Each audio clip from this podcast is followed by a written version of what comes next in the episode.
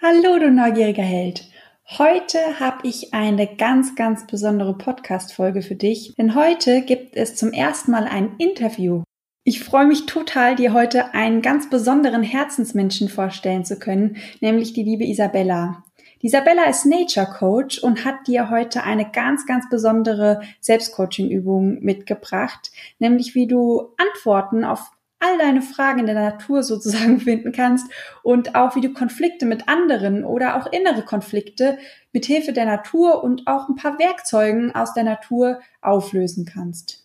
Kurze Info für dich, damit du dich nicht wunderst während dem Interview. Ich habe das Interview aufgenommen im Januar oder Februar, ist schon eine kleine Weile her und draußen war es ziemlich kalt, nur damit du dich nicht wunderst.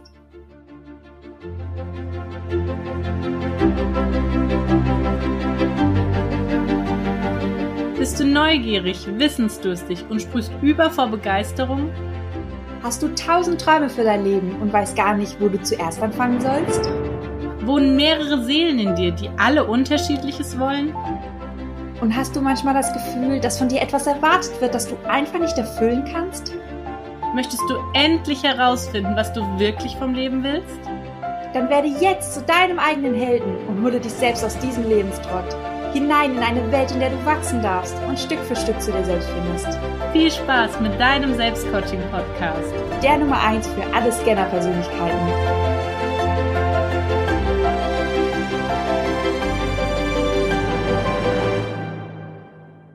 Ja, hallo Isabella, ich freue mich ganz doll, dass du da bist und ich freue mich riesig, dass du Zeit gefunden hast für dieses Interview. Ähm, wenn du magst, kannst du gerne einfach mal erzählen, wer du bist, was du so machst. Ja, gerne, Christina. Vielen Dank, dass ich da sein darf in deinem Podcast. Hat mich sehr gefreut, dass du mich gefragt hast. Ähm, ja, also ich bin Isabella. Ähm, ich mache Nature Coaching. Das klingt erstmal sehr abstrakt, hat was mit Natur zu tun und in meinem Fall mit, ähm, ja, so wie es klingt, so Lebenscoaching und zwar mit so Themen wie echte Entspannung, mit Selbstliebe, mit dem inneren Kind und allgemein so, wie man Ziele setzt im Leben und ähm, wie man eigentlich so entspannt und schön lebt. Und zwar mit Workshops und mit Einzelcoachings in der Natur draußen. Das klingt super, super spannend. Ich kam ja auch zum Glück schon mal in den Genuss von einer kleinen Coaching-Session mit dir, wo ich dich ja auch mehr oder weniger kennengelernt habe. Und ich war total begeistert, wie viele Antworten man doch in der Natur findet und deshalb wollte ich dich auch unbedingt in meinem Podcast haben, auch unbedingt als erste Interviewpartnerin, mal davon abgesehen, dass ich mich mit dir, also du warst mir von Anfang an total sympathisch oh. und ich freue mich deshalb auch ganz besonders, dass du da bist. Und ich freue mich äh, wie ein Schnitzel, wenn man das so sagen kann, als Vegetarier. Ähm, Darauf hier zu sein, genau. Ja, vielleicht startest du so ein bisschen damit, dass du ja dich erstmal vorstellst und erzählst, woher du kommst und vielleicht auch ein bisschen, wie du zu dem ganzen Nature Coaching Thema gekommen bist. Mhm. Ja, gerne. Ähm, ja, also es gab mal eine Zeit, in der ich nicht unbedingt so entspannt war und äh, wie ein Zen-Buddha durch die Gegend geguckt habe sondern eigentlich eher das Gegenteil. Ähm, nach der Schule war für mich zwar schon immer so ein bisschen klar, ja, ich würde schon gerne Leute führen oder was mit Menschen machen und sowas, aber damals war für mich noch ganz klar der Fokus, okay, irgendwie, wenn man erwachsen ist, muss man Karriere machen, weil das ist das, was Erwachsene halt so tun. Die gehen da ins Büro und die Kinder spielen draußen und irgendwann wird das Kind halt auch zum Büromensch so. Ja, und persönliche Weiterentwicklung und Lernen hat mich zwar schon immer interessiert, aber das habe ich dann erst im in meinem zweiten Studium. Das erste habe ich dann noch abgebrochen. Das war damals ein duales Studium, wo für mich äh, ja Karriere sehr im Fokus stand und Sinn und Erfüllung eher so ein bisschen hinten an, weil man macht es halt irgendwie einfach, dachte ich. Ja, und dann kam irgendwann so der Punkt, wo ich im Büro saß und ja, die Vier-Stunden-Woche gelesen habe und, und dann mir so gedacht habe, okay, da gibt es einen so einen Absatz, in dem Buch von Tim Ferriss, wo er so sagt, ja, und wenn man mit dem, mit dem Kopfhörer, äh, mit dem Handy am Ohr und mit Aktentasche unterm Arm durchs Büro laufen würde, dann würde einem nie jemand unterstellen, dass man nicht arbeitet. Das, ja, genau, ja. ja. Ich hatte damals kein Firmenhandy, aber ich habe mit einem Großraumbüro gearbeitet und ähm, da wollte ich es halt einfach testen und habe mich dann auf dem Stuhl gedreht und habe ganz bewusst eine halbe Stunde nichts getan. Ich bin dann in meinen privaten Facebook-Account gegangen damals und habe mir Sachen angeguckt und aufgestanden, habe einen Tee gemacht, habe mich wieder gesetzt, habe mich wieder rumgedreht auf dem Drehstuhl. Und dann hat so ein bisschen Klick gemacht, so okay, nee, also ich bin hier so austauschbar, es ist völlig egal, was ich gerade mache. Ja. Hauptsache irgendjemand erfüllt halt die Arbeit, die sich irgendjemand ausgedacht hat. Ja, das war bei mir ganz ähnlich. Ich habe das ähm, während der Ausbildung schon gemerkt. Es gibt Menschen, die ähm, wie ich total, ich war am, am Anfang war ich so engagiert, ich war so top motiviert, ich wollte so viel bewegen mhm, und habe eigentlich den ganzen Tag wirklich Gas gegeben. Und dann gab es Menschen, die den ganzen Tag auf den Stuhl, auf dem Stuhl gesessen haben und Däumchen gedreht haben. Und ich habe irgendwann hat es bei mir Klick gemacht und ich dachte, wie kann es denn sein, dass die auch Geld verdienen? Mhm. Es überhaupt keinen stört. Und ja, eigentlich kam ich zur gleichen Erkenntnis wie du, was du gerade erzählt hast. Ja, das kann ich gut verstehen. Und ich glaube, das haben schon auch viele, aber es kommt ein bisschen drauf an, was man halt dann macht. Für mich hat das damals geheißen, okay, duales Studium, Karriereleiter und so passt irgendwie nicht. Ich muss was anderes machen. Hab dann äh, angefangen, Erziehungswissenschaften studieren und habe dann gemerkt, wow, das ist was, das mir total liegt. Ich habe dann auch in der Sprachschule unterrichtet und habe so habe damals auch schon Lerncoaching-Workshops gegeben. Das war damals so mein Steckenpferd, so, okay, wie lernt man denn richtig und wie kann ich lernen, ohne dass die Eltern immer nerven? ja, dann ist so dieser Fokus eher auf das Thema Sinn gekommen. So, okay, wie kann man denn Leuten wirklich was bringen und wie kann ich meine eigenen Fähigkeiten dafür nutzen? Und habe mich dann mit ganz vielen Projekten zugeschüttet neben der Uni und habe da gearbeitet, echt bis zum Umfallen, wo ich dann irgendwann echt an dem Punkt war und gesagt habe, okay, ich kann so nicht weitermachen, auch wenn das irgendwie Sinn macht und für andere toll ist und ähm, das ja auch so, ja, eine, eine schöne Arbeit ist auf eine gewisse Art und Weise, hat es für mich irgendwie nicht gereicht. Und dann ähm, habe ich überlegt, was mache ich denn dann für einen Master, in welche Richtung soll das gehen und habe dann mich gegen den Master entschlossen, sondern habe eine Naturerlebnispädagogik-Ausbildung gemacht. Das mhm. ist ähm, Erlebnispädagogik, wie man es klassisch kennt, also was draußen erleben und dann reflektieren und in den Alltag transferieren aber mit ganz viel mhm. Naturerfahrung. Und für mich hat das deswegen so viel Sinn für mich persönlich gemacht, weil mich Natur einfach unglaublich fasziniert, wenn ich auf einem Berggipfel stehe oder wenn ich in einem Fjord gerade in Neuseeland mit dem, ich weiß nicht, vielleicht kennen das ja manche, dieser Milford Sound in Neuseeland, wenn ich da einfach stehe und mir das anschaue, dann hat einfach alles seinen Platz und dann ist so eine ganz tiefe Faszination und so ein Staunen in mir da und das würde ich am liebsten jeden Tag haben. Und das ist so der Punkt, der ja für mich auch so ein bisschen Lebensmittelpunkt ist, so dass ich das Leben als Wunder betrachten kann und nicht einfach nur aus dem Bürofenster. Und ja, ja und dann hat für mich dieses eine Sinnthema mit dem, okay, ähm, Leuten etwas beibringen, Leute inspirieren, das Wissen weitergeben, auch mit dem Naturthema dann für mich eine Verbindung gefunden. Und daraus habe ich dann am Ende meine zwei Themen persönliche Weiterentwicklung und Naturerfahrung verknüpft und habe das dann am Ende Nature Coaching genannt. Und da ein ganz, ganz toller Name. Danke. Ja, genau. Und jetzt bin ich da, wo das Herz sein soll. Sehr schön. Ja, ich finde es gerade ganz, ganz lustig, weil du warst mir ja von Anfang an schon nach dem ersten Gespräch irgendwie so total sympathisch, wo ich gemerkt habe, okay, die passt zu mir. da ist so eine Wellenlänge. Und ähm, ja, ich, ich finde es gerade lustig, weil ich habe meine allererste Podcast-Folge, die du natürlich jetzt noch nicht kennst, weil sie noch gar keiner kennt, ähm, geht es ein bisschen darum, ähm, ja, dass ich eigentlich genau die gleiche Situation so geschildert habe wie du gerade. Und ich habe diesen Menschen in diesen Büros, die habe ich, denen habe ich einen Namen gegeben, den Beta-Menschen. Also so habe ich sie genannt. Schon als Kind, da war ich glaube ich 13. Ach so. Und, und diese ganze Geschichte, also um die sich in der Podcast-Folge dreht, dass man raus aus diesem Beta-Menschen geht und zu seinem eigenen Alltagsheld wird. Das hast du jetzt gerade so eins zu eins aufgegriffen und Nee, das ist total, nee, das ist total gut, weil ich wollte jetzt selber einwerfen, du bist voll der Alltagsheld und also voll kein Beta-Mensch. Und dann ist mir aufgefallen, wenn ich jetzt in das Interview einwerfe, du bist überhaupt kein Beta-Mensch, dann kommt natürlich die Rückfrage von dir, was ist denn ein Beta-Mensch? Okay, passt ja nicht ganz so. okay. nee, passt.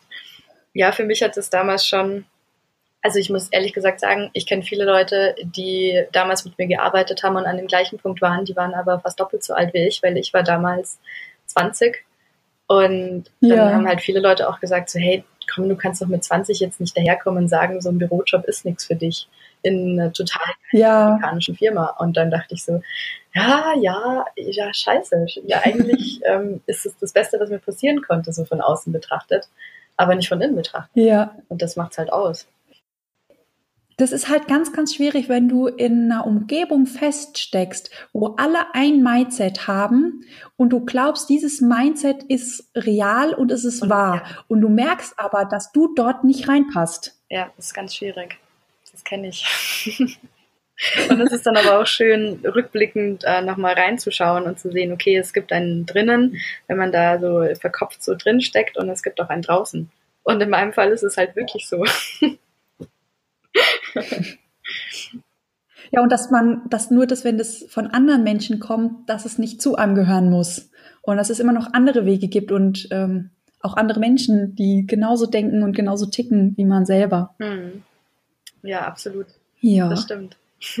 Ja, du hast eine kleine Geschichte für uns mitgebracht. Vielleicht möchtest du sie uns erzählen. Ja, sehr passend auch zu dem, was ich gerade erzählt habe. Stimmt. ähm, ja, also das ist die Geschichte, das ist äh, ein Gleichnis von dem Fischer und dem erfolgreichen Geschäftsmann. Mm, ist relativ bekannt, auch bekannt geworden durch Paulo Coelho. Das war auch in einem seiner Bücher schon drin und das wird immer mal wieder in verschiedenen Büchern aufgegriffen. Und ich finde die sehr inspirierend und deswegen habe ich sie mitgebracht.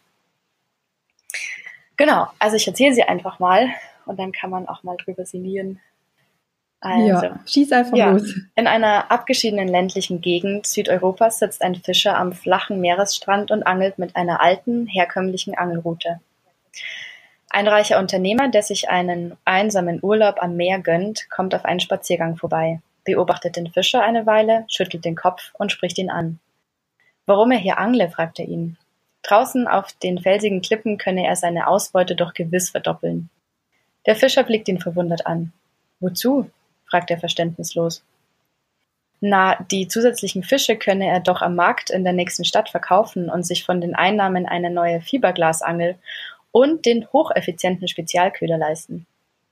Damit ließe sich seine Tagesmenge an gefangenen Fisch mühelos noch einmal verdoppeln. Und dann? fragte der Fischer, weiterhin verständnislos. Dann, entgegnete der ungeduldig werdende Unternehmer, könne er sich bald ein Boot kaufen, hinausfahren ins tiefe Wasser und das Zehnfache an Fische fangen, so dass er in kurzer Zeit reich genug sein werde, sich einen modernen Hochseetrawler zu leisten. Der Unternehmer strahlt, begeistert von seiner Vision. Ja, sagt der Fischer, und was tue ich dann? Dann schwärmt der Unternehmer, werde er bald den Fischfang an der ganzen Küste beherrschen, dann könne er eine ganze Fischfangflotte für sich arbeiten lassen. Naha, hm, entgegnete der Fischer, und was tue ich, wenn sie für mich arbeiten? Na, dann könne er sich den ganzen Tag lang an den flachen Strand setzen, die Sonne genießen und angeln. Ja, sagte der Fischer, das tue ich jetzt auch schon. Ja, und das ist halt so genau der Punkt mit dem im Büro sein oder nicht im Büro sein und wie man es halt so machen möchte im Leben. Ja, und was vor allem auch, was einem wichtiger ist. Und ich finde bei der Geschichte das ganz, ganz toll. Die macht so deutlich, wenn du das machst, was du liebst, dann ist das eigentlich keine Arbeit, was du den ganzen Tag machst. Und dann kannst du sozusagen den ganzen Tag nicht arbeiten und kannst dein Leben genießen und nicht, dass du acht Stunden im Büro abhockst, fünf Tage die Woche und am Montag schon wieder ans Wochenende denkst und am Mittwoch Bergfest feierst. Habe ich sehr viele Jahre Bergfest. gemacht, immer Bergfest gefeiert. Aber eigentlich, wenn man sich das mal so vergegenwärtigt, das ist so schade. Wir haben so ein kurzes Leben und wir feiern Bergfest und hoffen, dass die nächsten Tage so schnell wie möglich umgehen. Wenn man nur fürs Wochenende lebt, ist es schon relativ kurz, wenn es nur zwei Tage sind also dieses Gleichnis macht für mich auch total deutlich, dass es halt zwei Sichtweisen gibt. Für wen mache ich denn eine Fischflotte auf? Oder für wen sitze ich denn am Strand und genieße mein Leben? Also das hat schon sehr viel Unterschied zwischen den Denkweisen und macht einem nochmal so ein bisschen klar, okay, möchte ich lieber der Fischer sein oder möchte ich der Geschäftsmann sein? Genau. Ja, und ist mir Geld überhaupt so wichtig und so primär ähm, im Vordergrund, also ist mir Geld wichtiger oder ist die Zeit mir wichtiger oder die Qualität, die ich in, diese, in dieser Zeit mhm. habe? Und inwiefern brauche ich die Bestätigung von anderen, vielleicht von den Eltern oder von anderen Leuten, die einem wichtig sind, dass man bestimmte Dinge tut, die gut angesehen werden in der Gesellschaft oder ob man Dinge tut, die man wirklich selber hochachtet. Genau, ja. Ja, nochmal zurück zu deinem Thema Nature Coaching. Wir hatten ja damals in der Session, was ich super, super spannend fand. Ich kam ja mit einem Problem zu dir und wir haben praktisch gemeinsam in der Natur Antworten gefunden, was ich, also da war ich ja total perplext, wie viele Antworten man wirklich in der Natur findet. Vielleicht erklärst du nochmal ähm, für die Zuschauer, wie genau Nature Coaching funktioniert, also was du konkret machst wie das Ganze mhm. funktioniert. Ähm, also das, was wir hatten, war ja ein Einzelcoaching. Ähm, also ich mache ja Workshops und Einzelcoachings. Ich fange einfach mal mit den Einzelcoachings an. Ähm, weil wir zwar ja nicht in der gleichen Stadt wohnen, was ich mit den wenigsten Leuten ähm, habe, ist äh, den gleichen Wohnort. und deswegen äh, ist es dann oft auch über Telefon. Also man nimmt einfach sein Headset mit, wie du das auch gemacht hast, ähm, bespricht vorher über mhm. Skype das Thema und steckt es ein bisschen ab dass halt für beide Seiten nochmal klar ist, okay, ähm, also wie ein klassischer Discovery Call oder Exploratory Call, je nachdem, wie man es ähm, beschreibt, ähm, nochmal sich beschnuppert und guckt, ob das jetzt so passt, ob ähm, diese Art des Coachings einen auch zusagen würde und was man dann vielleicht auch mitnehmen muss, wenn man da rausgeht. Genau, und dann ähm, ist so grundsätzlich der Ansatz, dass ja, alles eigentlich passieren kann in so einer Stunde, sage ich mal, und es auch sehr auf die Umgebung ankommt. Also in einem Park ist es zum Beispiel ganz anders, als wie wenn man wirklich in der freien Natur sein kann, was schon der bessere Fall ist, wenn auch ähm, Bäume da wachsen dürfen, wo nicht sie ein Mensch gepflanzt hat. Ähm, ja, ist schon ein großer Punkt. und ähm, in dem Fall schaut man sich das Thema zusammen an. Also, also ich steige immer ganz gern mit einer Körpermeditation ein, um nochmal so reinzufühlen, wie es einem gerade so geht. Was habe ich für ein Körpergefühl? Was ist in meinem Kopf so los? Und sich selbst nochmal so ein bisschen den Raum geben, das da sein zu lassen, was halt einfach gerade da ist. Und dann von da aus im wahrsten Sinne des Wortes loszugehen. Also sowohl loszugehen ähm, in dieses Naturfeld, das man gerade vor sich hat, als auch in das Thema losgeht. Und dann schaue ich mir mit den äh, mit den Coaches an, was um sie rum los ist, was es da so gibt und was das Thema ist. Und das wechselt immer so ein bisschen zwischen dem Thema, das gerade im Kopf ist und dem Ort, an dem man sich gerade befindet. Und da setzt dann so ein bisschen die Magie ein. Und ich muss ehrlich gesagt sagen, ich habe das schon, also ich habe ein Konzept im Kopf und wie das alles so funktioniert, aber trotzdem ist eigentlich jedes Mal eher die Natur der Coach als ich. was manchmal sehr ernüchternd ist, aber eigentlich auch das Schönste, was überhaupt sein kann, ist, dass die Natur einem dann Antworten zeigt, auf die man selber nicht kommt. Also beispielsweise, dass man dann für die zwei Optionen, die man gerade abwägt, zwei verschiedene Bäume sieht, die jeweils eine Option dann für einen selbst bedeuten. Das, das kommt dann einfach aus einem raus und das sieht man dann in der Umgebung, weil das die Umgebung ja dann doch auf eine gewisse Art und Weise das spiegelt, was man auch innen drin gerade rumträgt. Also der Fokus legt sich auf die Sachen, die passen dazu. Und dann aber, wenn man sich das noch genauer anguckt, dann klar wird, ah, da sind aber sehr viele Brennnessel drumherum. Hm, was könnten denn die Brennnesseln bedeuten oder warum sind die denn da und warum ist der eine Baum auf einmal so groß gewachsen und hat schon so viele Blätter, obwohl wir noch mitten im Winter sind vielleicht und der andere sieht eher ein bisschen ungesünder aus und was würde das denn für meine zwei Optionen bedeuten, wenn die Bäume die Optionen beschreiben würden? Und dann kann man dann natürlich nochmal weiter gucken. Ja. Und je nachdem ergeben sich manchmal auch Übungen, die ich dann anbiete, die man in dem Fall machen kann.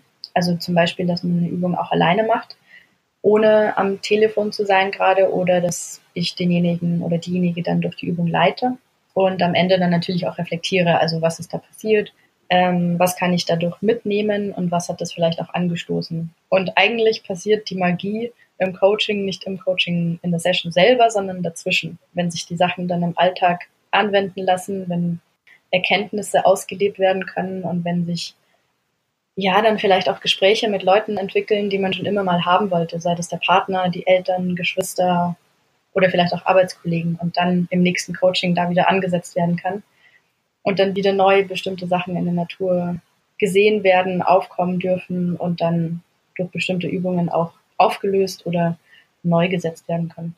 Ja, ja, super, super spannend. Ich fand das auch bei mir total hilfreich. Ähm, ich erkläre gerade mal so ein bisschen die Situation. Ich saß auf einer Wiese mitten in der Natur und gegenüber von mir war ein Wald. Und da kam von dir die Frage, wenn du dich jetzt mal in deiner Umgebung umschauen würdest, wo würdest du dich am wohlsten fühlen? Im Wald drinne, vorm Wald oder auf der Wiese, wo du sitzt? Und da fand ich das total spannend, weil aus mir ganz spontan rauskommen, rauskam, nee, im Wald, da ist es mir zu dunkel, auf der Wiese, da fühle ich mich irgendwie so beobachtet, da sieht mich jeder. Und am liebsten würde ich ähm, mich, also würde ich mich an diesen Ra Waldrand setzen.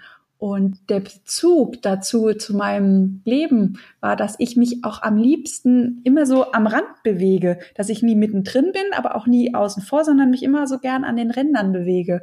Dort aber nicht 100% glücklich bin, weil ich natürlich dann alleine bin. Und ich fand das super spannend, als du dann gefragt hast, was brauche ich denn, um mich an diesem Rand wohlzufühlen, ähm, um wachsen zu können? Und da kamen so viele Antworten raus, das hätte ich vorher nie gedacht. Das ist schön, das zu hören. ja, war eine sehr spannende Sache. Auch, dass du so eine sehr abwechslungsreiche Landschaft hattest, war, ich glaube, für deinen Fall auch sehr, sehr hilfreich. Ja, ja, genau. Ja, auch die Fragen, warum fühlst du dich denn im Flachland, ähm, warum fühlst du dich dann im Flachland, wo ich vorher gesessen habe, eigentlich gar nicht wohl?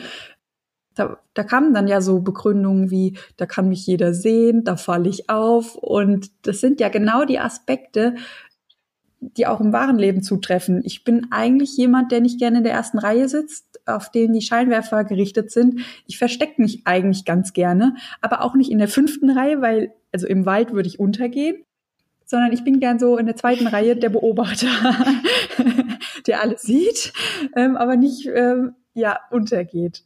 Das fand ich total spannend, dieses, und jedes Mal, wenn ich auch in einer Alltagssituation wieder feststecke, kriege ich immer wieder dieses Bild vor Augen. Wo befinde ich mich gerade? Im Wald, da bin ich unglücklich, auf der Wiese bin ich unglücklich. Wie kann ich mich gerade aktuell in diesem, ähm, dieser Alltagssituation, in diesem Alltagsproblem positionieren, dass ich eben wieder in dieser tollen Rand Zone sozusagen mich hinbegebe, damit ich glücklich bin und dass mir es wieder mhm. gut geht. Ach, schön, dass du das mitgenommen hast. Das freut mich. Und das ist halt genau das als Coach, dass man dann so eine Session hat und dass man dann erst irgendwann mal oder vielleicht auch gar nie mitkriegt, was das eigentlich für Wellen geschlagen hat. Das ist total schön zu hören. Ich habe das auch ehrlich gesagt gar nicht erwartet. Ich habe zu dieser Coaching-Session, äh, zu dieser Coaching-Session habe ich ja gesagt, weil ich dachte, ach, das Thema, das klingt irgendwie spannend. Wie könnte denn sowas ablaufen? Da bin ich dann innerlich sehr, sehr neugierig. dachte mir, ach ja, probiert mhm. mal einfach mal. Und ich hätte auch ganz ehrlich nicht geglaubt, dass man in der Natur, es klingt so blöd, ich habe in der Natur meine Antwort gefunden, weil ich mir einen Baum angeschaut habe und den mit ja, der Wiese verglichen habe. Aber Aber in dem Moment war das komplett schlüssig. Auch so die Fragen, was brauchst du denn, um, um zu wachsen? Und naja, Wasser, Sonnenlicht, ne, alles aufgezählt. Was könnte denn das Wasser und Sonnenlicht in deinem Leben sein? Oh, gute Frage. ja. ja, das ist ja, eigentlich nur Metapherarbeit. Also das sehen, was da ist und das für sich ummünzen. Ja, genau. Genau, man hat ein Bild geschaffen und sucht dann nach Parallelen und nach Lösungen. Und diese Bilder sind so einprägsam, dass ich die, wie gesagt, immer noch in meinem Alltag manchmal sehe, wenn irgendwelche Probleme aufkommen und ich mich dann wieder frage, okay, was könnte denn jetzt der, Dün der Dünger sein, damit ich als Baum wieder wachsen kann? Cool. Ja, das ist auch so das, was ich in den Workshops auch mache. Ähm, nur, dass das halt dann ähm, ja in der Gruppe ist und dadurch gewinnt es noch eine ganz andere Dimension, weil man nach den Übungen und nach den Erfahrungen, die man macht, die auch mit den anderen teilt. Also das ist sowohl mit sich selbst auch eine relativ tiefe Erfahrung, wenn man es zulassen kann, mit der Natur auch und aber auch im Miteinander. Weil wenn man nur eine Naturerfahrung macht und ähm, man ist da draußen, dann muss man die irgendwie in sein Leben integrieren und das geht am besten, indem man mit anderen Leuten drüber spricht. Und in dem Fall ist es dann halt nochmal erlebter, ja. dieses drüber sprechen. Und das macht den, so einen Workshop auch nochmal sehr, sehr wertvoll. Aber nicht nur in der Natur, sondern allgemein sind solche ähm, Workshops in der Persönlichkeitsentwicklung, wenn sie denn gut gemacht sind, schon ein ganz, ganz großes Geschenk, das man sich machen kann. Ja, dann habe ich noch mal eine Frage an dich und zwar mein Problem, das ich damals mitgebracht habe oder diese Herausforderung nenne ich jetzt mal im Alltag, die hat sich ja so im Nachhinein gesehen super dafür geeignet, ähm, mit dieser Coaching-Form zu arbeiten. Meine Frage an dich, gibt es ähm, Probleme oder Herausforderungen, die sich für diese Coaching-Form besonders Ja. eignen? Also dadurch, dass es ja diesen großen Naturbezug hat, ähm, bringt es vor allen Dingen Menschen ganz viel, die sich wenig Zeit nehmen, rauszugehen und vielleicht aber in der Kindheit schon sehr viel auch draußen gespielt haben, Baumhaus und solche Sachen. Und dann löst es natürlich noch mal mehr aus. Und diese Erfahrung in der Natur gibt einem dann, also es gibt es ja mittlerweile auch wissenschaftlich erwiesen, was aber schon ganz viele Leute früher wussten, dass wenn man rausgeht, dass man dann auch entspannter ist. Und was ich persönlich gemerkt habe, ist, dass sich Gefühle, also auch wenn die sich drinnen zu Hause sehr eng anfühlen, draußen an Weite gewinnen. Und dann kann man sich die ganz anders anschauen. Und wenn man dann so eine Nature Coaching Session macht, kann man die auch einfach anders betrachten und fühlt sich dann nicht so drin gefangen, weil die Landschaft die einen auch nicht einfängt. Und dann kann man diesen Druck und diesen Stress, den man vielleicht aus der Arbeit hat, total gut loslassen. Und muss nicht drinnen sitzen auf so einer, auf so einer Liege, wo dann einer mit einem Block da sitzt und mitschreibt. das muss man dann nicht machen. Und es ist halt einfach auch eine schöne Zeit, die man sich selber gönnen kann. Und was halt auch so ein Punkt ist, wenn man ähm, vor großen Entscheidungen steht oder die Zukunftsplanung gerade ein ganz großes Thema ist und man nicht so einen sicheren Stand, also im wahrsten Sinne des Wortes im Leben hat, dann ja, dann macht sich sowas auch immer sehr gut, weil man dann ähm, Antworten bekommt, die tiefer gehen, also die nicht im Kopf entstanden sind, sondern, sondern die im ganzen Körper und in, vielleicht auch in der Seele entstanden sind. Und dann fällt es einem leichter, bestimmte Entscheidungen zu treffen und seinen Weg zu gehen, als wie wenn man die Entscheidung nur mit dem Kopf getroffen hat. Weil dann fällt es einfach leichter. Ja, jetzt kommt die Frage der Fragen. Wie kann ich mich mit dieser Coaching-Form selber coachen? Kann man aus dieser ganzen Coaching-Methode selbst Coaching-Übungen Ja. kreieren? das kann man schon. ja, also ich habe jetzt keinen Namen für diese ähm, Möglichkeit, aber ich habe das auch mal in einer Coaching-Session gemacht. Es hat ein bisschen die Wurzeln auch in, in der Familienaufstellung oder in, generell in der Aufstellungsarbeit. Natürlich so aus dem Systemischen auch. Und am besten wir geben den einen Namen. Ähm, Naturaufstellung beispielsweise. das klingt total schön. Auf den Namen komme ich auch gerade. Ja, genau, man muss So sich nicht irgendwas naheliegend. tolles Fancyes ausdenken, Ja. das reicht auch, wenn es einfach funktioniert. Ähm, genau, Okay, also Naturaufstellung. genau. Ähm, ja, also das eine ist, dass man auf jeden Fall erstmal ähm, seine guten, äh, warmen Sachen anzieht, weil jetzt gerade ist es relativ kalt und, ähm, und das nicht von den Jahreszeiten abhängig macht, sondern dass man die Übung eigentlich immer machen kann. Ähm, und zwar geht man dann am besten raus und hat auch Zeit dafür. Also ähm, nicht, dass man rausgeht und weiß, okay, in einer Stunde habe ich den nächsten Termin, dann muss ich jetzt wieder daheim sein, sondern sich auch ein bisschen Raum gibt, also beispielsweise mal an einem Sonntagnachmittag oder so und dann in Ruhe rausgeht, ähm, vielleicht auch gar nicht so einen Weg vor Augen hat oder ein Ziel, sondern einfach mal rausgeht. Ähm, da, wo es schon grün ist, da, wo wenig Teerstraßen sind. Und dann das Thema, das man gerade hat, also zum Beispiel, wenn man einen Familienkonflikt hat, dass man dann die Augen offen hält und sich anschaut, ob es vielleicht kleine Sachen gibt oder auch große Sachen gibt, die man ähm, für bestimmte Personen als Stellvertreter hernehmen kann. Also beispielsweise, wenn ich ähm, an einem Fluss bin und ich sehe einen großen Stein und dieser Stein, den gucke ich mir mal an und die erste Assoziation, die ich habe, oh, das, äh, das könnte einer meiner Familienmitglieder sein und ähm, das würde ich mir dann gerne anschauen, dann packe ich den einfach ein und das kann dann ein Tannenzapfen sein. Das kann auch ein Schluck Wasser sein, wenn man das Gefühl hat, man sollte das Wasser mitnehmen oder vielleicht auch ein kleiner Ast oder vielleicht auch eine Blume, aber da sollte man vorsichtig sein und nicht einfach Blumen mitnehmen, die man einfach nur so mitnehmen will, weil besser sie leben, als dass man sie dann doch nicht braucht. Und einfach so mal so guckt, was man da alles braucht für den Konflikt, den man gerade so in sich hat. Also dass jede Person, die daran teilhat, auch einer selbst, dass man was findet, das es repräsentiert und das kann man alles einpacken und ähm, dann schon mal so ein bisschen drüber nachdenken und warum ich vielleicht bestimmte Sachen ausgewählt habe. Das sagt ja auch immer schon was aus.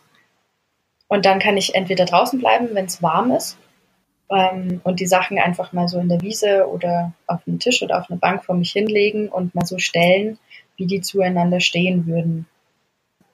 Also das heißt, derjenige, zu dem ich jetzt eine nähere Beziehung hätte, den würde ich dann, also ich, dann brauche ich ja auch quasi ähm, genau. etwas, das mich repräsentiert. Und denjenigen, den ich mag, der kommt dann zum Beispiel, den lege ich näher an mich ran. Und denjenigen, den ich nicht mag, den lege ich weiter weg von mir. Und ähm, dann gibt es Personen, die sich zum Beispiel von mir abwenden. Oder ich wende mich von Personen ab. Also je nachdem, wie man gerade zu denen steht. Genau. Und wenn dann was fehlt, dann kann man ja nochmal kurz äh, ja. losgehen und sich was holen, wenn man merkt, oh, da braucht man noch eine Person. Da brauche ich noch einen, Story, einen knochigen Ast für die meckernde Tante. Beispielsweise, genau. Ganz wichtig bei der Übung ist, dass es kein richtig und kein falsch gibt. Also sich das einfach mal anschauen, ein bisschen Zeit mit dem Problem oder mit der Herausforderung verbringen, bringt eigentlich immer was. Und das mit so einer Übung zu verbinden, gibt einem einfach ein Tool und die Aufgabe, sich damit überhaupt zu beschäftigen, weil oft ist es ja so, dass man so ein Problem hat und dann sagt man, naja, eigentlich habe ich überhaupt keine Zeit dafür, das schaue ich mir jetzt nicht an, jetzt hoffe ich, dass das Gefühl weggeht und dann ist es mir egal. Aber das holt dann irgendwann ein und das macht es nicht besser. Also nehme ich mir lieber einen Sonntagnachmittag ja. Zeit, schaue mir das in Ruhe an und vielleicht finde ich dann eine Lösung oder eine Entdeckung oder ein Aha-Erlebnis, das ich sonst nicht gehabt hätte und komme dann der Lösung ein Stück näher und habe wirklich ein echtes, leichtes Gefühl in der Brust. Ich glaube, was da auch ganz, ganz spannend ist, wenn man sich wirklich mal ohne drüber nachzudenken, einfach mal die Gegenstände zusammensucht und die Gegenstände dann äh, einander zuordnet, wie man es selber empfindet und dann sich hinsetzt und wirklich das Ganze betrachtet und sich fragt, warum ist mein Vater ein Riesenfels oder so ein Felsbrocken. Warum ist meine Tante der knorrige Ast? Warum habe ich die so assoziiert? Wie fühlen die sich denn, also wie ist denn die Beziehung zu denen, dass ich meiner Tante eben einen knorrigen Ast ja, zuteile? Ja, genau, und das auch von allen Seiten betrachten und ähm, vielleicht die auch so innerlich sprechen lassen. Also wenn man das Gefühl hat, okay, eigentlich müsste sich dieser eine Stein mal zu der Blume drehen und dann müssten die sich mal anschauen und dann mal überlegen, wie würden die miteinander sprechen. Also es klingt dann schon immer sehr fantasiemäßig, aber es hilft, sich einfach mal drauf einzulassen. Es muss ja keiner zugucken und es ja. einfach mal auszuprobieren. ja, genau. Man ist ja draußen, da sind ja nicht so viele andere. Vor allem jetzt, wo es kalt ist draußen. ja, da kann man es dann auch drinnen machen. Und ja. was dann noch so ein Punkt ist, wenn man merkt, dass sich eine der Personen dadurch, dass man sich das ein bisschen länger angeschaut hat, ähm, verändert, und man merkt, okay, dieser Stein passt eigentlich gar nicht mehr zu der Person, dann kann ich auch ganz bewusst nochmal losgehen und was anderes finden, dass die Person dann geworden ist.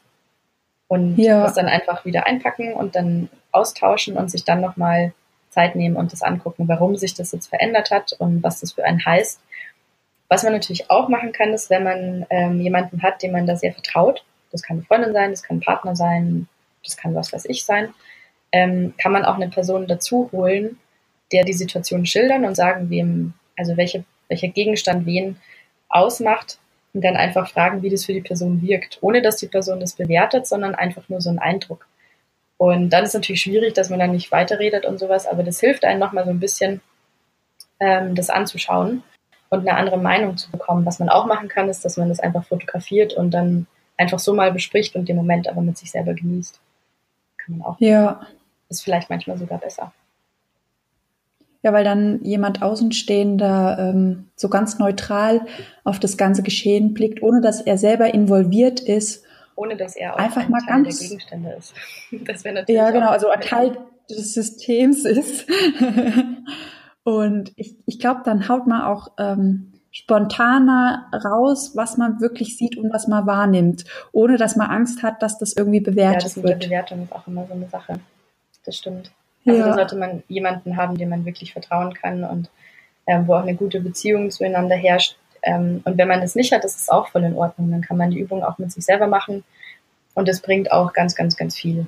Also vielleicht ist es ja. manchmal auch komisch und manchmal hat man das Gefühl, oh, wenn ich das jetzt mache, dann geht es mir viel besser.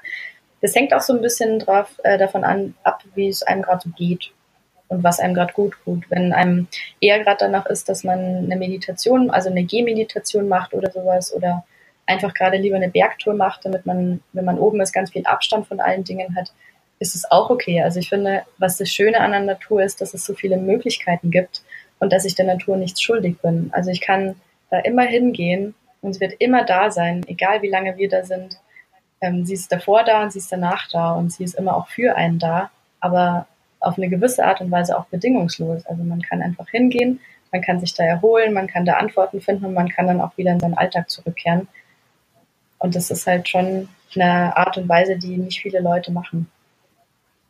Ja, du hast gerade ein ganz, ganz spannendes Thema angesprochen, weil ich bin ja auch ein Riesenfan von Meditation und ich kriege immer mal wieder Anfragen oder Kommentare. Meditation funktioniert bei mir nicht, ich kann mich nicht konzentrieren, ich komme nicht runter. Ähm, warum klappt es bei allen nur? Warum klappt es bei mir nicht?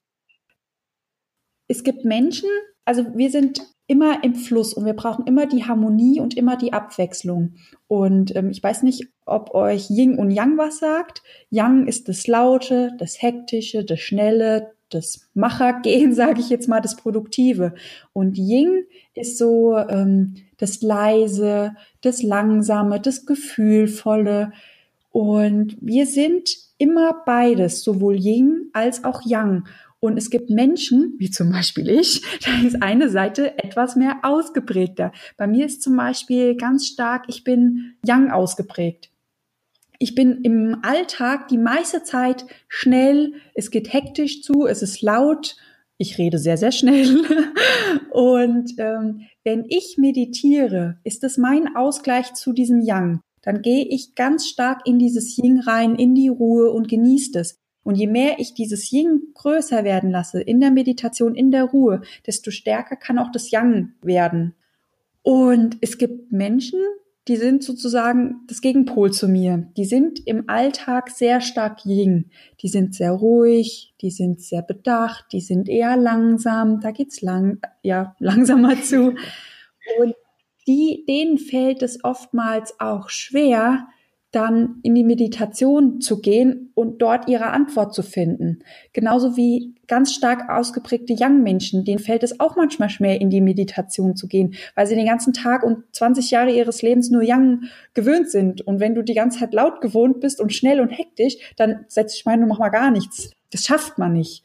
Und da helfen ganz viele solche, du hast die, glaube ich, G-Meditationen genannt das ist quasi eine Art von Meditation, aber man bewegt sich dabei. Und wenn ich, wie gesagt, 20 Jahre meines Lebens damit beschäftigt war, Power, Vollgas zu geben, Energie, bam, bam, bam, eins nach dem anderen, dann kann ich das viel besser in die Ruhe kommen, wenn ich im Teil von diesem Yang erhalte, indem ich mhm. laufe. Weil dann komme ich zwar in die Ruhe, aber ich habe trotzdem immer noch diese Bewegung, die ich ja so gewohnt bin, immer noch mit dabei. Ja, absolut. Also ich finde es auch immer schwierig, wenn man zum Beispiel eine ganze Woche ganz, ganz viel gearbeitet hat und voll aktiv war und vielleicht noch draußen unterwegs war oder beispielsweise reisen war und man hat einen, äh, einen auf, eine aufregende Zeit gehabt, hat neue Sachen erledigt und dann kommt man heim und dann hat man vielleicht noch so einen Tag frei und hat eigentlich nichts zu tun. Okay, es kommt nicht so oft vor, dass man von Urlaub heimkommt und man hat wirklich gar nichts zu tun. Aber stellen wir uns das mal vor. ähm, dann fällt einem das auch sehr schwer, so von dieser 100 Prozent äh, super aktiv Phase in die Wow, jetzt bin ich total entspannt Phase runterzugehen, wenn es keinen Übergang gibt. Also wir Menschen funktionieren ja. nicht so von äh, wie so ein Schalter, den man anmacht, okay, jetzt aktiv, jetzt entspannt, jetzt aktiv, jetzt entspannt. Das, ja. das können wir einfach nicht. Wir brauchen Übergangsphasen und ähm, gerade auch wenn man in die Meditation reingehen möchte und man möchte das ausprobieren, dann kann man das natürlich auch mit einem Übergang machen, anstatt dass man einfach von sich selber erwartet, man kann eine Stunde lang still sitzen und an nichts denken. Also das funktioniert bei ja. den wenigsten Leuten, wenn man sich das nicht auch antrainiert, genauso wie man sich bestimmte andere Sachen antrainiert.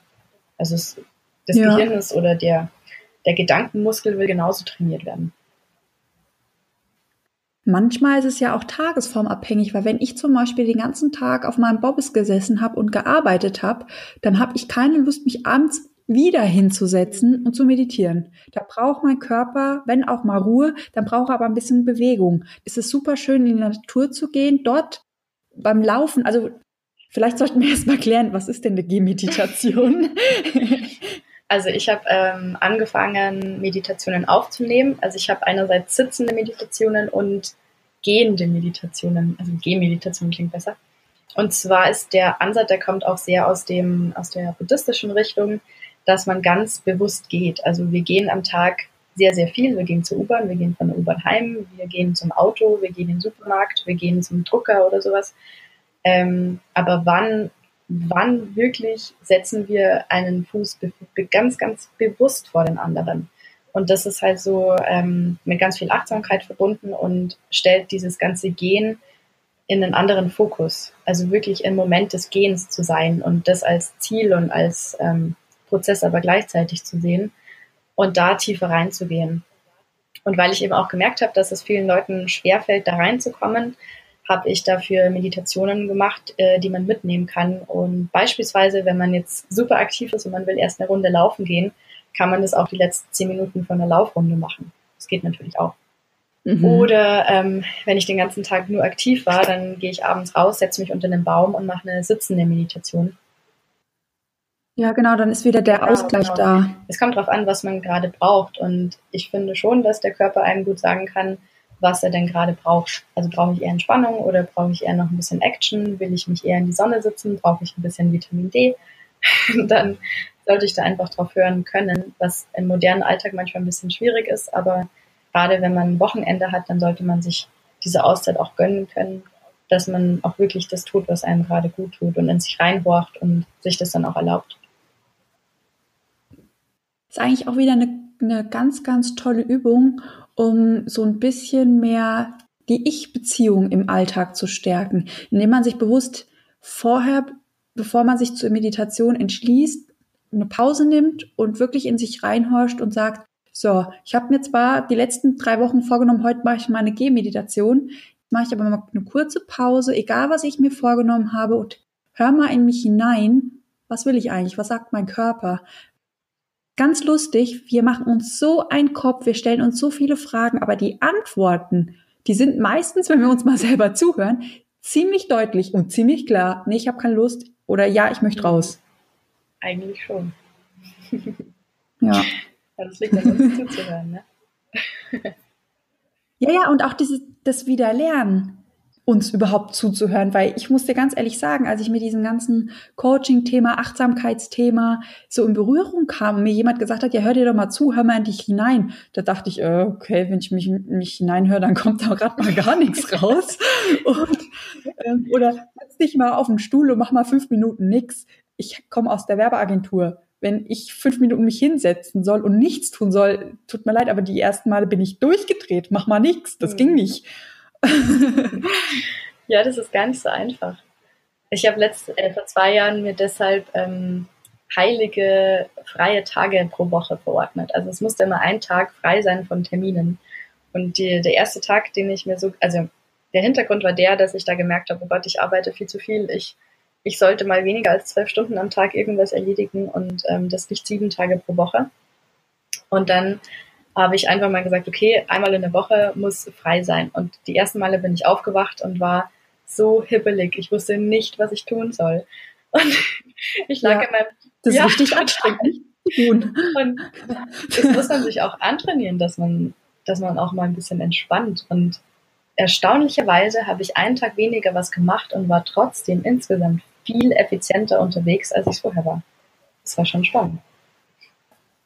Weil man sich irgendwie in diesen Phasen ganz krass selbst sortiert. Und ich habe in diesen Phasen auch immer Momente so völliger Klarheit, wo ich mir Fragen stelle und sofort eine Antwort weiß, wo ich vorher mit Problemen mich beschäftigt habe und dann sitze ich da und plötzlich ist alles so offensichtlich, die Lösung, als, als wäre sie immer da gewesen und man hat sie irgendwie vorher nicht gesehen, weil man so völlig festgesteckt mhm. hat. Und gerade wenn man in der Werbeagentur ist, ähm, geht es ja auch viel um Kreativität. Und was ich gemerkt habe, ist, ja. dass ähm, ich dann auch viel kreativer bin und mittlerweile 90 Prozent von dem, was ich am Laptop mache, ist eigentlich kreative Arbeit. Und das könnte ich gar nicht so bewerkstelligen, wenn ich mir nicht entspannte und freie Phasen gönnen würde, wo auch einfach ganz viel passiert und wo dann mir Sachen unter der Dusche einfallen und sowas. Das habe ich halt dann auch. Und davon ja. kann ich dann in den Arbeitsphasen wieder davon profitieren. Ja. Also eigentlich alles eine Übungssache und am Anfang nicht frustrieren lassen, wenn es genau. nicht geht. Bei mir ging es am Anfang auch nicht. Ich musste mich dazu wirklich zwingen, mich hinzusetzen und dieses anstrengende Nichtstun durchzuhalten. Aber ähm, irgendwann, und das ging eigentlich dann ziemlich schnell, dass ich mich auf diese Zeit gefreut habe, wo ich wirklich nur da gesessen habe und nichts tun musste. und ja, wenn ich das schaffe, dann schafft ihr auch alle anderen, schafft ihr das Fall. auch. Und im Sommer zum Beispiel, wenn man einfach auf der Wiese in der Sonne liegt, dann würde auch nie jemand sagen, oh, du tust ja gerade nichts. Dann liegt man halt in der Sonne. Das kann man sich auch im Winter mal aneignen. Wobei das eigentlich auch ein falsches Wort ist, weil in dem Moment macht man ja trotzdem was. Also es ist ja nur für uns das Gefühl, wir machen nichts, weil in dem Moment ja nichts Produktives entsteht. Aber eigentlich passiert in diesen Momenten ganz, ganz, mhm. ganz viel. Es gibt so ein, äh, ein Rap-Lied. Ja, ich höre ganz gern Hip-Hop. Und zwar die Zeile, ähm, We are not human doings, but we are human beings. Und das ist so genau der Punkt wir sind da zum Sein und nicht zum Tun. Ah, das ist gut. Ich glaube, ich glaube, so nenne ich die Podcast-Folge. Das ist geil. das ist eine super Idee. Ich sollte öfter Rap hören, da kommen du Gesetze manchmal, ja, manchmal raus. Ich, wow, total weise, so ein Lied. Ja, also ich muss, muss, muss, muss mich richtig outen. Ich höre bei den ganzen Liedern überhaupt nicht auf den Text. Man muss dazu sagen, mein Englisch ist ziemlich grottig, aber mir ist auch aufgefallen, dass ich selbst bei den deutschen Liedern überhaupt nicht zuhöre. Ich gehe so voll in die Melodie rein, ins Gefühl, aber was die da singen, da höre ich überhaupt nicht zu. Ist eigentlich schade, weil die meistens ziemlich, ziemlich tolle Messages so rausbringen, mit sehr viel mhm. Weisheit. Ja, total. Also nicht, nicht jeder Songtext ist total weise und toll, also es gibt auch schon Songtexte, die sind eher so, naja. Ja, das ist aber man kann auch einfach mal bewusst einen Songtext zuhören. Das kann auch schon meditativ sein. Ja, meine Frage nochmal an dich. Ein ganz, ganz spannendes Thema, dieses Nature Coaching. Wenn jetzt irgendjemand, irgendeiner der Zuschauer Interesse dran hätte, wie wird man denn überhaupt Nature Coach? Also wo kann man das lernen? Ähm, also es gibt natürlich Nature Coaching Ausbildungen. Hm, die sind auch wirklich dafür ähm, gemacht. Ich persönlich habe natürlich keine Nature Coaching Ausbildung gemacht. Ähm, ich habe früher schon gecoacht, habe auch für Coaches gearbeitet und habe da so meine Haltung und meinen Ansatz her und den Naturbezug und ähm, die Leitungskompetenz und die äh, Coaching-Kompetenzen an sich habe ich eben aus der Naturerlebnispädagogik-Ausbildung ähm, die gibt es nicht überall, sondern die gibt es nur in einem Institut in Deutschland. Das ist das Institut für Naturerlebnispädagogik und die haben eben diesen Ansatz mit Gruppenerfahrung ähm, in der Natur, mit ganz viel ökologisch, ähm, ja, ökologisch guten Hintergrund, sag ich mal. also mit ganz viel authentischen, geerdeten Lehrpersonen, die das super gut rüberbringen. Und ähm, da habe ich so meine, meine Ansätze, meine Übungen auch her. Also es gibt eben Nature Coaching Ausbildungen oder man baut sich den Naturanteil und den Coaching-Anteil selber zusammen und entwickelt was eigenes, so wie ich das gemacht habe. Super spannend. Ja. Wenn wir jetzt hier jemanden haben, ein sozusagen ein ja, ein Ex-Beta-Mensch, der sagt, oh, das klingt so spannend, das möchte ich unbedingt lernen, der kann sich dann auch gerne mit dir in Verbindung mhm. setzen. Ich nehme mal an, du beantwortest da auch noch ein ja, paar Fragen. Ja, total gerne, also gar kein Problem. Und ähm, ich kann dann auch noch Tipps geben für Ausbildungen oder sowas. Das, also ich bin da auch gut vernetzt, das wäre gar kein Problem. Wunderbar. Ja, dann, wir sind ja schon fast am Ende angekommen. Ich würde vorschlagen, das ist ja jetzt auch ein ziemlich langes Interview geworden, äh, dass wir nochmal ganz, ganz kurz und knapp zusammenfassen, die konkreten Steps, die jeder alleine zu Hause machen mhm. kann. Also das, äh, diese Naturaufstellung, die wir gesagt haben, funktioniert von außen betrachtet ganz einfach, indem man Dinge sammelt, die für Personen stehen, die man gerade in den Konflikt, den man hat, einbeziehen möchte und die man aufstellt. Also wie in der klassischen Aufstellungsarbeit, wenn das jemand kennt. Ähm, das kann man entweder auf der Wiese oder daheim machen. Und ähm, ja, dann erst ins Beobachten und ins ähm, Reinschauen geht und sich anguckt, warum bestimmte Sachen näher zueinander stehen, wenn die eine engere Beziehung haben oder weiter auseinander stehen und wie die Konstellation so allgemein ist. Da kann man einfach so viele Fragen stellen wie möglich und dann sich auf ein Aha-Freund, das wahrscheinlich kommen wird. Was man auch machen kann, ist, dass man eine von meinen Meditationen mitnimmt und äh, eine geleitete Naturerfahrung hat, wenn es einem ein bisschen schwerfällt, selber was draußen zu machen. Genau, das war ja die andere Alternative, die du noch angeboten hast, dass man dieses, wie hast du es genannt, Gehmeditation. ja, ich coolen Namen dafür. Gehmeditation, ja, ist es auch, genau. Also ja, wir, wir brainstormen noch ein bisschen und bis diese Podcast-Folge dann online gestellt wird, dann haben wir nochmal einen richtig schönen, sexy Namen ausgedacht, wie wir diese ganze Gehmeditation betiteln. Cool, machen. ja. Ja, wunderbar. Das ist ja super. Wenn du magst, dann können wir, ähm, ja, dann frage ich jetzt nochmal meine Fragen, die ich so am Ende von jedem Interview, jedem Interviewpartner stelle. Kurz und knackig deine Antworten. Ja, Wenn du willst, können wir starten. Im Hot Seat. Alles klar. Also, ähm, hast du ein Lieblingszitat oder ein Lieblingsspruch? Mm, hat nicht unbedingt was mit meinem Motto Direkt zu tun. Ähm, Habe ich erst wirklich vor zwei Tagen gehört, aber es schwingt so in mir nach. Und zwar ist das, ich weiß ehrlich gesagt gerade die Quelle nicht, aber es geht so, die sicherste Tür ist die, die man offen lassen kann. Das fand ich total schön und in mir regt es gerade total viel an, deswegen wollte ich es teilen. Das ist halt so die Frage, die die Tür offen lässt, hinter dir oder vor dir? Ja, als Haustür gedeutet. Aber Ach so. Das ist wieder Interpretationssache, ja, ne? Genau. ja. Ja, schön. Ja, was war die beste Entscheidung, die du in deinem Leben je getroffen hm, hast? Wenn ich mir das Leben als Flugzeug vorstelle, dann war die Entscheidung, mich in den Pilotensitz zu setzen, die beste, die ich überhaupt je gemacht habe. Und mein Leben wirklich proaktiv zu gestalten und alles selbst in die Hand zu nehmen. Ich übersetze das mal raus aus dem Beta-Menschen-Modus hinein in den Ich-Entdecker und die Isabella ist jetzt ein kleiner Alltagsheld ja, geworden. Mhm. ähm, ja, in welchem Moment spürst du eine ganz tiefe Verbundenheit zu ähm, dir selbst? Wenn ich das tue, was mich fasziniert und was ich wirklich liebe. Also in meinem Fall ist es mich mit Lernen, Entdecken, draußen sein und Probleme lösen beschäftige. Dann dann bin ich da, wo ich hingehöre. Wunderschön. Und welches Ereignis hat dein Leben am meisten hm. verändert? Ja, also ich glaube mittlerweile sind es sechs Jahre. Vor sechs Jahren ist eine sehr, sehr gute Freundin von mir gestorben. Und ähm, das hat sehr, sehr viele Prozesse ausgelöst. Und ähm, ja, das erste Mal ein Gefühl von Trauer zu erleben, ist nicht das schönste Gefühl der Welt, aber zeigt einem nochmal eine ganz andere Dimension von allem, was man so fühlen kann. Das fand ich ähm, schon sehr, ja, lebensverändernd.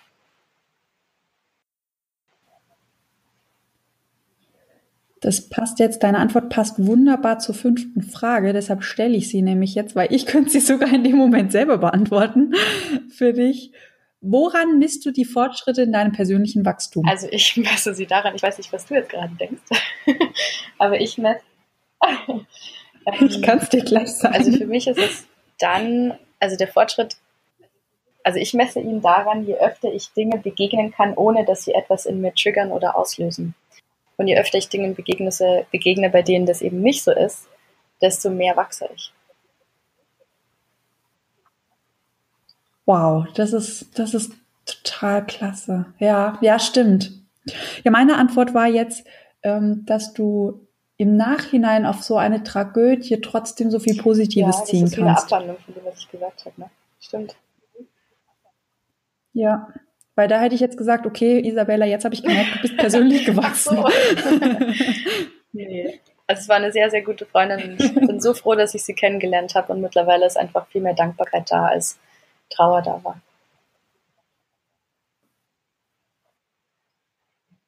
Ähm, die letzte Frage, welchen Tipp würdest du deinem ähm, jüngeren Ich geben? Ich habe mir über die Frage schon vorher nachgedacht und habe mir dann was aufgeschrieben, das mich selber total gewundert hat, weil ich glaube, das würde ich auch, das würde mittlerweile immer noch mein Zukunfts-Ich wahrscheinlich zu meinem jetzigen Ich sagen.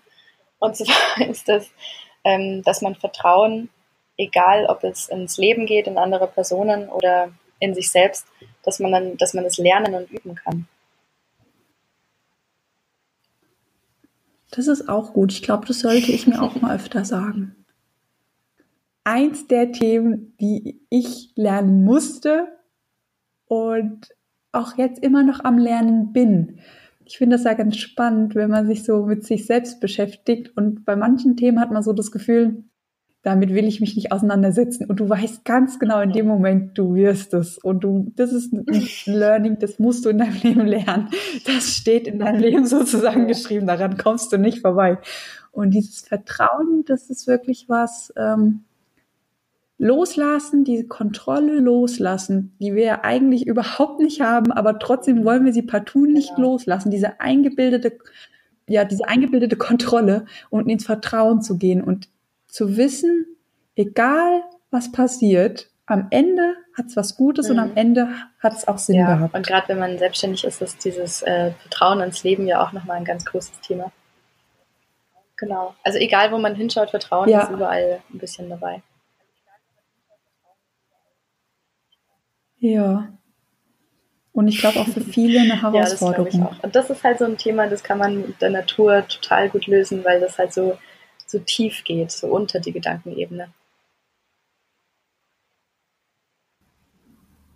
Ist ja auch ein, eigentlich ein richtig, richtig tolles Bild, weil mal ganz ehrlich, egal was in der Natur ja. passiert, die Natur überlebt immer. Und so ist ja eigentlich das Leben. Egal was dir passiert, es geht ja, immer weiter. Das kann man so sehen. ich muss gerade an, ich muss gerade an meinen Trainer sagen, weil der sagt immer, wenn eine Übung nicht funktioniert oder wir vor einem Riesenproblem stehen und wieder den Seminarraum betreten und ähm, ja den Wald vor lauter Bäumen nicht sehen, dann grinst er immer und sagt, ähm, hab Vertrauen, oh, Leben funktioniert. Als wäre das Leben wie so eine Maschine, die einfach funktioniert, egal was man tut. Ja, genau. Das ist total lustig, weil du kannst da wirklich dann fünf Minuten rumjammern und er grinst dich an, sagt, hab Vertrauen, Leben funktioniert. Ja, schön. Ich danke dir, dass du dir die Zeit für mich genommen hast. War ein wundervolles Interview. Ich selber habe noch mal ganz, ganz, ganz viel lernen. Ganz, ganz, ganz viel lernen dürfen. Ja, vielen, vielen Dank, dass, dass ich da sein durfte. Ich habe sehr genossen, mit dir zu reden und äh, freue mich über jeden, der bis hier zugehört hat und natürlich auch über dich, weil du hast mir ja auch zugehört. Und oh. Ja, zwangsweise. Wäre ein bisschen komisch gewesen, wenn ich irgendwann gesagt hätte, okay, lass ihn mal labern, ich machen wir mal einen Kaffee oder einen Tee. Ja, stimmt. Das wäre komisch gewesen, ja. Nee, aber auf jeden Fall ähm, hat mich sehr gefreut, hier sein zu dürfen, äh, in diesem virtuellen Raum, in dem wir gerade waren. Und ähm, ja, und freue mich auf ganz viele Naturerlebnisse und ähm, auf ganz viele weitere Gespräche. Ja, ach schön. Dann wünsche ich dir einen schönen Abend. Man sieht sich immer zweimal im Leben, sagt der Deutsche. ja, oder man hört sich zweimal. Ach so, ja, genau. Ja, und schon sind wir wieder am Ende einer Podcast-Folge. Ich hoffe, dir hat das erste Interview im Selbstcoaching-Podcast für Scanner richtig gut gefallen. Ich bin gespannt auf deine Meinung und du kannst sie uns gerne entweder auf Instagram oder auf Facebook zukommen lassen. Und ja, wenn dir die Folge gefallen hat, dann würde ich mich freuen, wenn du unseren Podcast abonnierst oder vielleicht so lieb bist und uns eine 5-Sterne-Rezension dalässt. An all die Lieben, die uns schon bewertet haben, wir haben uns mega drüber gefreut. Ihr helft uns weiter, damit so viele Multihelden wie möglich glücklich durchs Leben gehen. Falls du dich während der Podcast-Folge gefragt hast, was zum Teufel denn ein Beta-Mensch ist, so viel kann ich verraten. Die Auflösung zu dem ganzen Thema findest du in der Podcast-Folge, die wir nächste Woche live schalten. Ich bin ganz, ganz gespannt, wie du sie finden wirst und ich würde mich sehr freuen, wenn wir uns nächste Woche wieder hören. Ich wünsche dir bis dahin eine ganz, ganz tolle Woche und ganz, ganz viel Spaß bei der Selbstcoaching-Übung. Let's Coach, deine Christina.